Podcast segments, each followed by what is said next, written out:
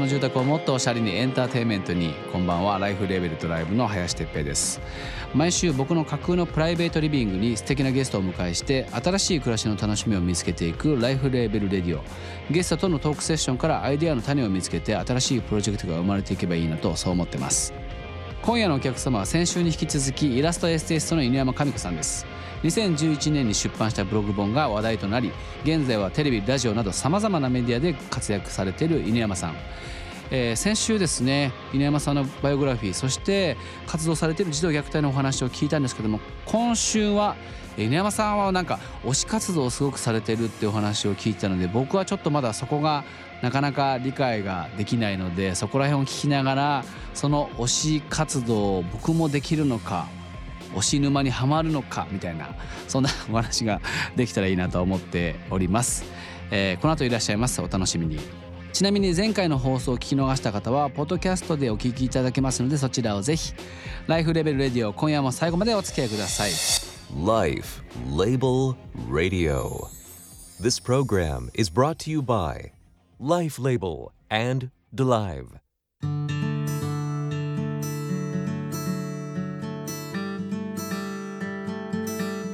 今夜のお客様はイラストエッセイストの犬山紙子さんです。今週もよろしくお願いします。よろしくお願いいたします。お願いします。まだね、明けましておめでとうございますの余韻が残っている状態なんですけども、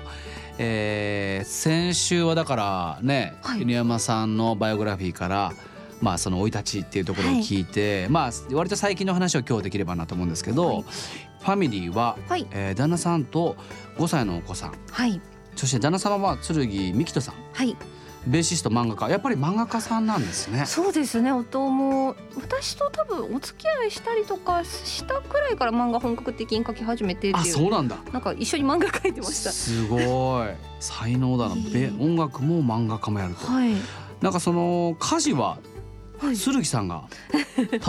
担当されてると。これ、子供生まれるまでは、正直、夫がもう家事ほとんど全部やって。あ、なるほど。で、まあ、その代わりその、家賃だったりとか生活費とか私が出すねっていうやり方をやってたんですけ どそれが子供生まれてから、それ続けると、あ、私そのなんだろう、よくなんか全く家事育児しない夫みたいになるなって思ったんですねし、それに育児が加わると大変さってやっぱりもうレベチなので、なんだろう、私がじゃあ外の仕事してきました、家帰ります、疲れたぜでいいのかって言ったらやっぱり夫の方が家事もやって育児もやってってなるとどう考えても大変なので、そこはもうお金とか一回取っ払って、2人とも働いてるし、1日仕事量がトントンになる感じで分担しようねみたいな感じでやります。偉いですねいやいや偉い。ちゃんと夫婦バランスも考えてるんだ。いや、僕なんてもう九州なんであ、九州、あ、でも九州でもね、いろんな家庭あるとは思いますが、いや、九州はもう大体ですけど、要はちょっとアホな旦那を前に置いといて後ろでその奥さんがお母さんが要はなんか出させてるっていう感じです、ブレーン。そうです。よく言うじゃないですか、あの九州男児みたいな、あれはあのなんですかね、そう作られてる、あの要は奥さん側につけられてる幻想なんですよ陰謀がそうですよ。だからなんか威張ってる旦那を演じさせてるっていう感じのやっぱ風習の中で育ってるんで、なかなかなんかキッチンに立つとかもイメージはあんまりできなくて、家事はやらなかったりするんですけど、家庭でね、偉いですね。いろんな家庭があると思うんですけどなんかそのご家族ができたことで、やっぱりそのライフスタイルが抜本的に変わると思うんですけど、そうですね。もともと犬山さんはやっぱその女友達の方とかとやっぱりよくコミュニケーション取られる、多分生活スタイルだったと思うんですけど飲み歩いてたをコミュニケーション取るってめっちゃいい言い方をしてくださった飲みニケーションですね。だからそれがまあ変わると思うんですけど、多分旦那さんと出会ってですよね、そうですね、夫婦で、ハロプロ好きハロープロジェクト好き、ちょっと僕あんまり詳しくないので今日布教したいあんまり詳しくないんでですね、少し聞かせていただきたいんですけど、やっぱり何なんですか、あのいろいろ語られる前に一回一言で聞いておこうかなと思うんですけど一回だけ一言で心構えよねそうです。一回一言で聞いておきたいんですけど、あれって何なんですかね。私は、私の青春を成仏させてくれる何かだと思ってます。はあ、あれなんかあれですね、深いのかな深い。そうなんですよ、私にとってはもう結構なんか、はい、メンタルがしんどみたいな時とか、例えばあもうすぐ手術しなきゃいけないしんどいなとか、はいはい、こう仕事とかで、うん、あもう落ち込むみたいな時に、うんうんうん、本当にてきめんに効くんですよ。推しが効くんです。推しが効く、はい、効きます。ハロプロの活動ではなくて、はい、推しが効くんです。推しが効きます。だからハロプロその時私本当にまだ夫と付き合う前だったと思うんですけど、はい、もうじゃあその頃からガンガンなんですね。そうなんです。そうなんだ。なんかね、そう、はい、卵巣の病気があって発覚した時に、はい、徹夜してずっとハロプロの YouTube 何週も見てて、気がつけばなんかほろっと私なんかすごい癒されてるなんかアイドルがみんなに元気を配るって言ってたことを今まで私理解できてなかったけど、はい、ガチで元気もらってるみたいな心境になったんですよね。そういうことなんだ、はい、いや確かに僕はやっぱモーニング娘。がまだできた頃の世代、はい、アサヤン世代、うん、そうですよね。私もです。そうですよね、はい、でやっぱりなんかちょっと当時は男性だったのもあって、はい、やっぱりこう女子の部活動のノリにちょっと見えちゃったんですよ、当時は、はい、でも安倍なっちゃんとかが、はい、なんか応援をファンの方応援するみたいなノリが、はい、なんか今のが、うん、あなるほどそういうことかって。だから本当に応援し続けてるし、はい、推してる人たちは応援され続けてる。そうなんです。応援の試合ってことですか。いい循環生まれてるんですよ。愛の循環が。愛の循環。私たちファンも愛をもらうし、私たちもまあ愛を送るしみたいな。は、はい、ハロプロのハロプロじゃなきゃいけない理由は何なんですか。それはもう本当趣味というか癖というか、はい、私はそのハロプロの子たちがやっぱダンスとか、はい、歌とか本当になんだろうガチガチのアーティストレベルで本当に頑張ってて、はいはい、単純にかっこいいんですよ。だから私見るときになんかこう大人の目線で可愛いねじゃなくて、うんうんうん、シュンってさっき言った思春期ですよね。12歳ぐらい14歳ぐらい戻ってめっちゃかっこいい先輩たちいるみたいな感じで見てるっていう。そうじゃあ、はい、僕大学まで野球やってたんですけど、はい、僕いまだに甲子園見ると、うんうん、先輩に見るんですよ。わかります。それです、うん、それですよね。あ、わかりましたそれ、はい、僕にとっての甲子園ってことですか。多分そうだと思います。そういうこと。あ、なるほど、ね、確かに甲子園でやっぱり負けてた子たちとか、うんうん、やっぱりその勝つための努力を見るといまだにこううるっと、うん、なるほどね甲子園なんだすごい引き出し上手だ。紐解けた、まあ、でねはい、旦那さん剣さんが、うんうん、ハロプロに夢中になって青春時代を描いた自伝的コミックエッセイ、あの頃、はい、丸ですね、はい、を映画化されたということ で2021年で、実はこの映画うち の会社の社員の女の子が見て、すっごい泣いたんですって嬉しいすっごい泣いたんですって聞いてから僕トレーラー見たんですよ予告編を、はい、どこで泣くんだろうってそのトレーラー見た時は思ったんですけど、今の話が全部ついつまがあって僕にとっての甲子園だと言った時についつまがあったとして、しかも松坂桃李君が演じてるというところでやっぱり見なきゃいけないですね。見てください。絶対に甲子園です。なるほど甲子園なんだ。推し活ねLife Label Radio。 Life Label Radio、 今夜はイラストエッセイストの犬山紙子さんをお迎えしておりますと、犬山さんは自分のエピソードだけではなく社会問題に関しても文章を書いておりますと、まあ、先週にもありましたね、はい、児童虐待だったりだとか、はい、まあ、その社会について気になってしまうこと、声を上げなければいけないと感じることっていうのは、今その児童虐待以外でもあるんですか。まあでも基本やっぱ子ども周りですね。本当に基本の基本は子ども周りなんですけど、でもやっぱり弱い立場の人のことで思うことは、子どもの命は子どものもので取材とかをたくさんするんですね、はいはい、その例えば困窮している家庭の支援をしている団体さんの代表さんにお話を伺います、うん、取材しますだったりとか、うん、あとは実際本当に直接厚労省の方にお話を伺ったりとか、そういうことをしている中でやっぱりその現場を見てる人たちの話を聞くと、あ、これってもっと世間に知ってほしいなって思うことだったりとか、私も知らないことたくさんあって、例えば里親さんの制度とかも、里親っていうといわゆる養子縁組を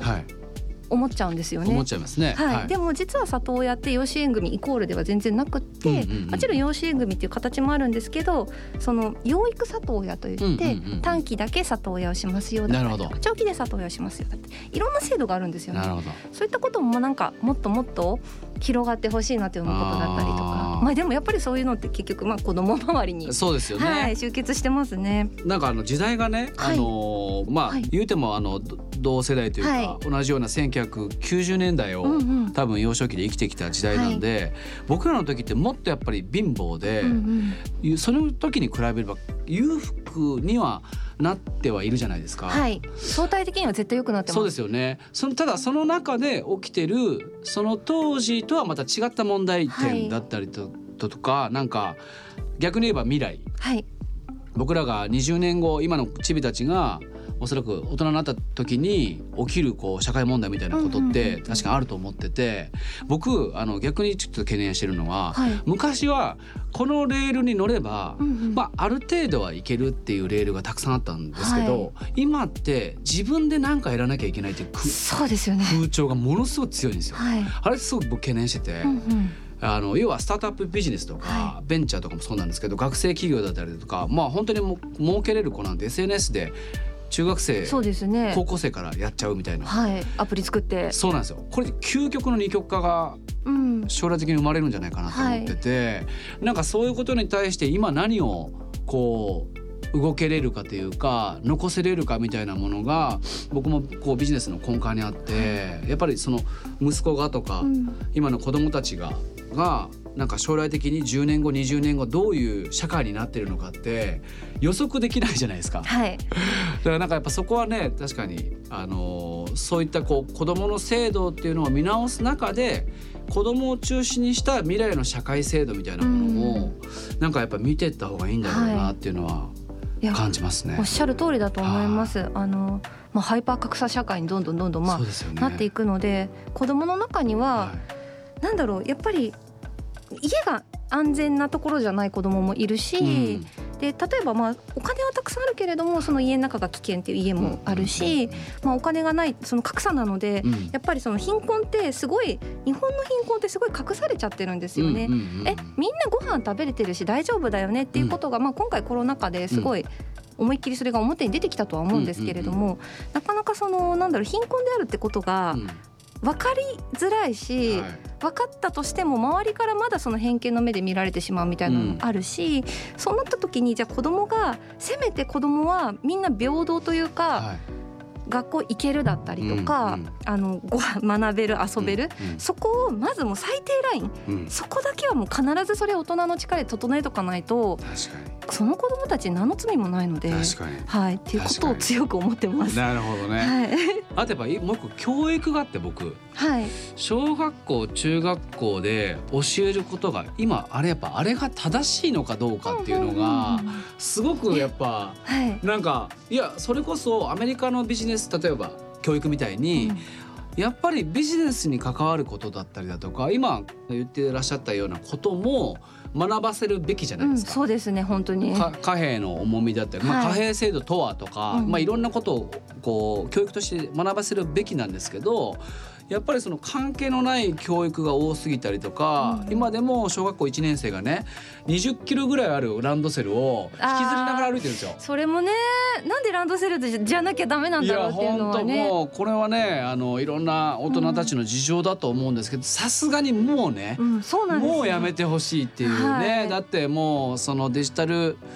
である程度クリアできるようなこともなんかそこの事情をやっぱ矢先で隠してるから、じゃあその人たちのじゃあ仕事がなくなるんだったら、じゃあどういうふうな仕事にしていくかっていうのも、もう一緒に考えながらやった方がいいなっていうふうにやっぱ思いますね。おっしゃる通りだと思いますLife Label Radio、ライフレーベルレディオ、今夜はイラストエッセイストの犬山紙子さんをお迎えいたしました。最後にですね、なんかこうフラットな状態で、犬山さんからこう何かメッセージというか、2022年なんか僕も先ほど言ったように母親が今ちょっと心臓の件で入ってて、なんか昨年度の年末ぐらいからはすごくもう一回親を考え始めた時期だったりもするんですけど、なんかこう世の中の人に向けて同じような母親としてのメッセージでもいいですし、何かこうメッセージをいただいてよろしいですか？そうですね、やっぱり子どもの命は子どものものっていう活動で、子どものことを考えていく、私たちにできることは一人では何もできないと思ってたけど、でも実際2017年たくさんの人が声を上げたから、その虐待防止だったりとか子ども周りの予算大幅に増えたんですよ。ああすごい。それでも少ないんですけどね、なのでなんかもちろん自分のことを大切にしながらも、でももう一人なんかこう誰か別の家の子どものことだったりとかを考えて、例えばそれは本当に小さな行動でいいと思うんですけど、何か情報をシェアするだけでも行動だし、寄付をするっていう方法とか、たくさんクラウドファンディングとかもあるので、確かに、なのでぜひぜひなんか違う家の子供のことをこう気にかけられるっていうのが、なんか私のとっての目標でもあるんですけど、なるほどですね、そんなこと思ってます。じゃあちょっとね、その自分の子供もしかりだし、その子供が通ってる学校だったりだとか、お子さんいらっしゃらない方々もおそらくその子供じゃない、また親だったりでもいいのかもしれないですし、一人二人たがためにというか、誰かのことを考えながら2022年ですね、まだコロナが明けないかもしれないんですけど、それでももっと明るい前へ向くために、そんな1年になればいいなと思います。すいません、ありがとうございました。ありがとうございました。ありがとうございました。ライフレベルレディオ、先週と今週の2週にわたり犬山紙子さんをお迎えいたしました。Life Label Radio. This program was brought to you by Life Label and DeLive.